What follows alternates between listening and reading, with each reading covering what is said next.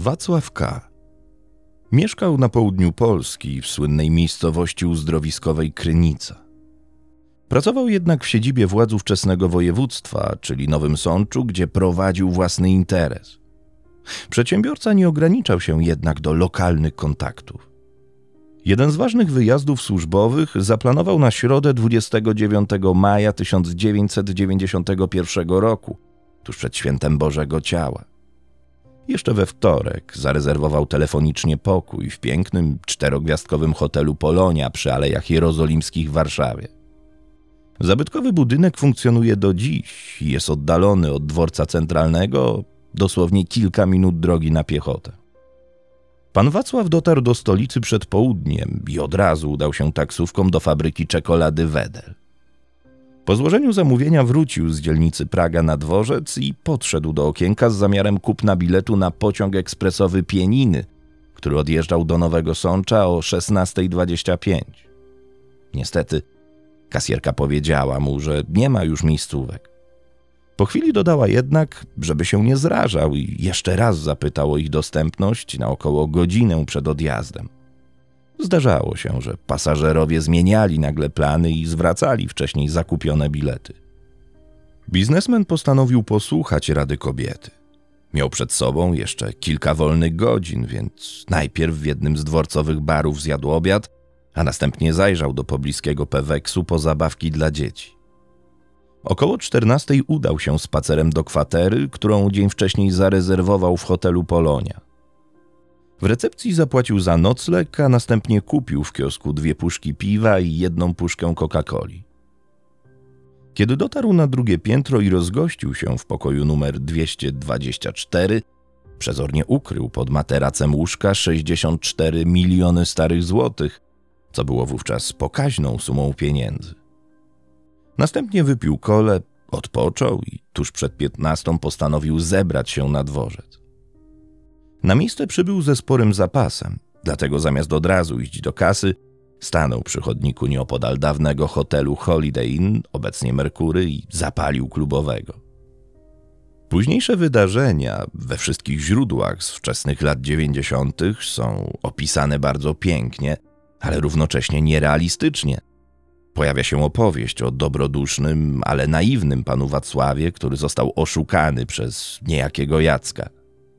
Nieznajomy na początku miał poprosić o papierosa, a następnie o pożyczkę w wysokości 200 tysięcy złotych na zakup biletu.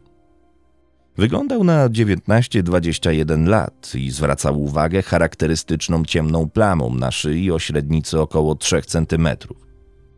Chłopak był szczupły, mierzył mniej więcej 170 centymetrów i miał włosy w kolorze ciemnego blondu, które swobodnie opadały na kark. Przytaczana w mediach relacja o tym, że młody mężczyzna naciągał biznesmena na pieniądze, w świetle innych faktów wydaje się zmyślona na potrzeby bardzo konserwatywnego społeczeństwa. Przed ogłoszeń w gazetach lub internecie dworzec centralny w Warszawie był najważniejszym miejscem spotkań stołecznych homoseksualistów. Nie brakowało też chłopców, którzy za odpowiednią opłatą świadczyli swoje usługi bogatszym kolegom. Jacek najwyraźniej spodobał się Wacławowi K., ponieważ zaraz po wykupieniu miejscówki obaj mężczyźni ruszyli w kierunku hotelu Polonia. W pokoju 224 przedsiębiorca wyciągnął ukryte pieniądze, wręczył ustaloną kwotę i poczęstował nieznajomego piwem. Na koniec pozwolił mu się też umyć w łazience. Kiedy Jacek wciąż przebywał pod prysznicem, biznesmen musiał wyjść, żeby zdążyć na pociąg. Pobyt w hotelu i tak był już opłacony, więc mężczyzna zgodził się, żeby Jacek został w nim nieco dłużej. Poprosił jedynie chłopaka, żeby po odświeżeniu się zamknął drzwi, a klucz zwrócił na recepcję. Wacław K. musiał być niezwykle zaskoczony, kiedy już w Krynicy pod jego drzwiami stanął warszawski policjant. Co więcej, funkcjonariusz traktował go jako podejrzanego w sprawie o morderstwo. Okazało się, że nocą z 29 na 30 maja na drugim piętrze hotelu Polonia wybuchł pożar. Swą dymu około pierwszej wyczuł najpierw portier, który pracował na nocnej zmianie. Obsługa bardzo szybko ustaliła, że źródło ognia znajdowało się w pokoju 224, wynajętym na nazwisko pana Wacława. Po przekręceniu zapasowego klucza i otworzeniu drzwi oczom gromadzących się osób ukazał się nagi, nadpalony mężczyzna, który bezwładnie leżał na podłodze. Choć od razu wyniesiono go na korytarz, było jasne, że nie żyje. Formalnie zgon potwierdził lekarz, ale szczegółów dotyczących śmierci ofiary dostarczyła późniejsza sekcja zwłok. We krwi Denata wykryto sporą ilość alkoholu i na początku uważano, że nieboszczyk po prostu się zaczadził. Przeprowadzone badania pozwoliły jednak ustalić, że gość hotelu Polonia zmarł zanim wybuchł pożar, który pomimo profesjonalnej akcji gaśniczej zdołał uszkodzić znaczną część drugiego piętra budynku. Mężczyznę ktoś po prostu udusił. Na miejscu tragedii pojawiła się ekipa z komendy stołecznej policji, która przystąpiła do szczegółowych oględzin. W nadpalonej odzieży funkcjonariusze znaleźli dokumenty 40-letniego Andrzeja Olszewskiego wraz z dwoma kluczami zawieszonymi na kółku. Oprócz tego w pokoju 224 zabezpieczono m.in. niedopałki papierosów, ślady linii papilarnych na puszce po Coca-Coli i na opróżnionej butelce po wódce stoliczna, która leżała w koszu na śmieci. Przyczyną pożaru, mającego zatuszować dowody morderstwa, było celowe zwarcie przewodu elektrycznego.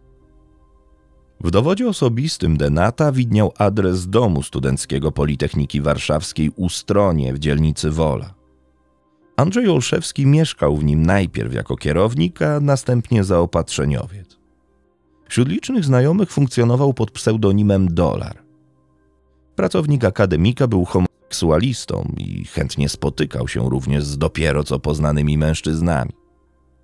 Feralnego dnia po południu gościł u siebie państwa S i ich małą córeczkę.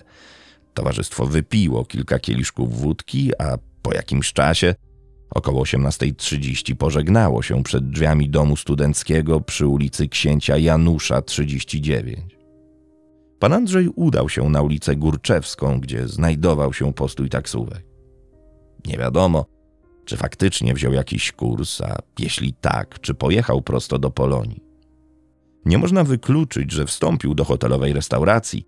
Jeden z barmanów zeznał później, że już kilka razy widywał zamordowanego na terenie budynku. Mogło być jednak i tak, że Andrzej Olszewski nawiązał kontakt ze swoim oprawcą w okolicy dworca centralnego. Przesłuchany w krynicy biznesmen stanowczo zaprzeczał, że miał jakikolwiek związek ze zbrodnią.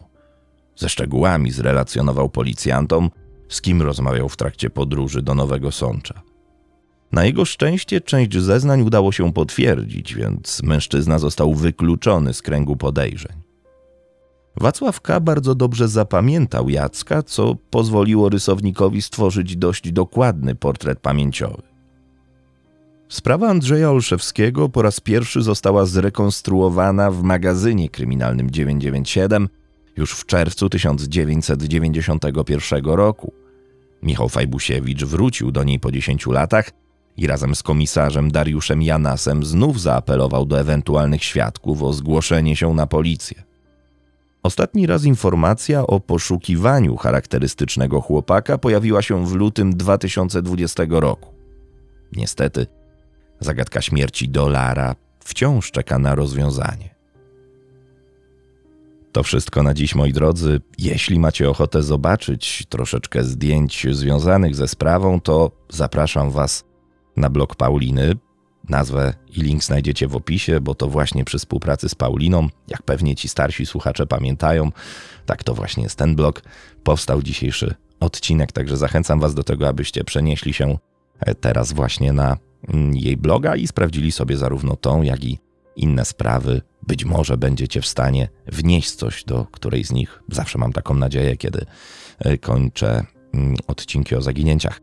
Pozdrawiam Was bardzo gorąco. Do usłyszenia w kolejnym odcinku na kanale Strefa Mroku już niebawem.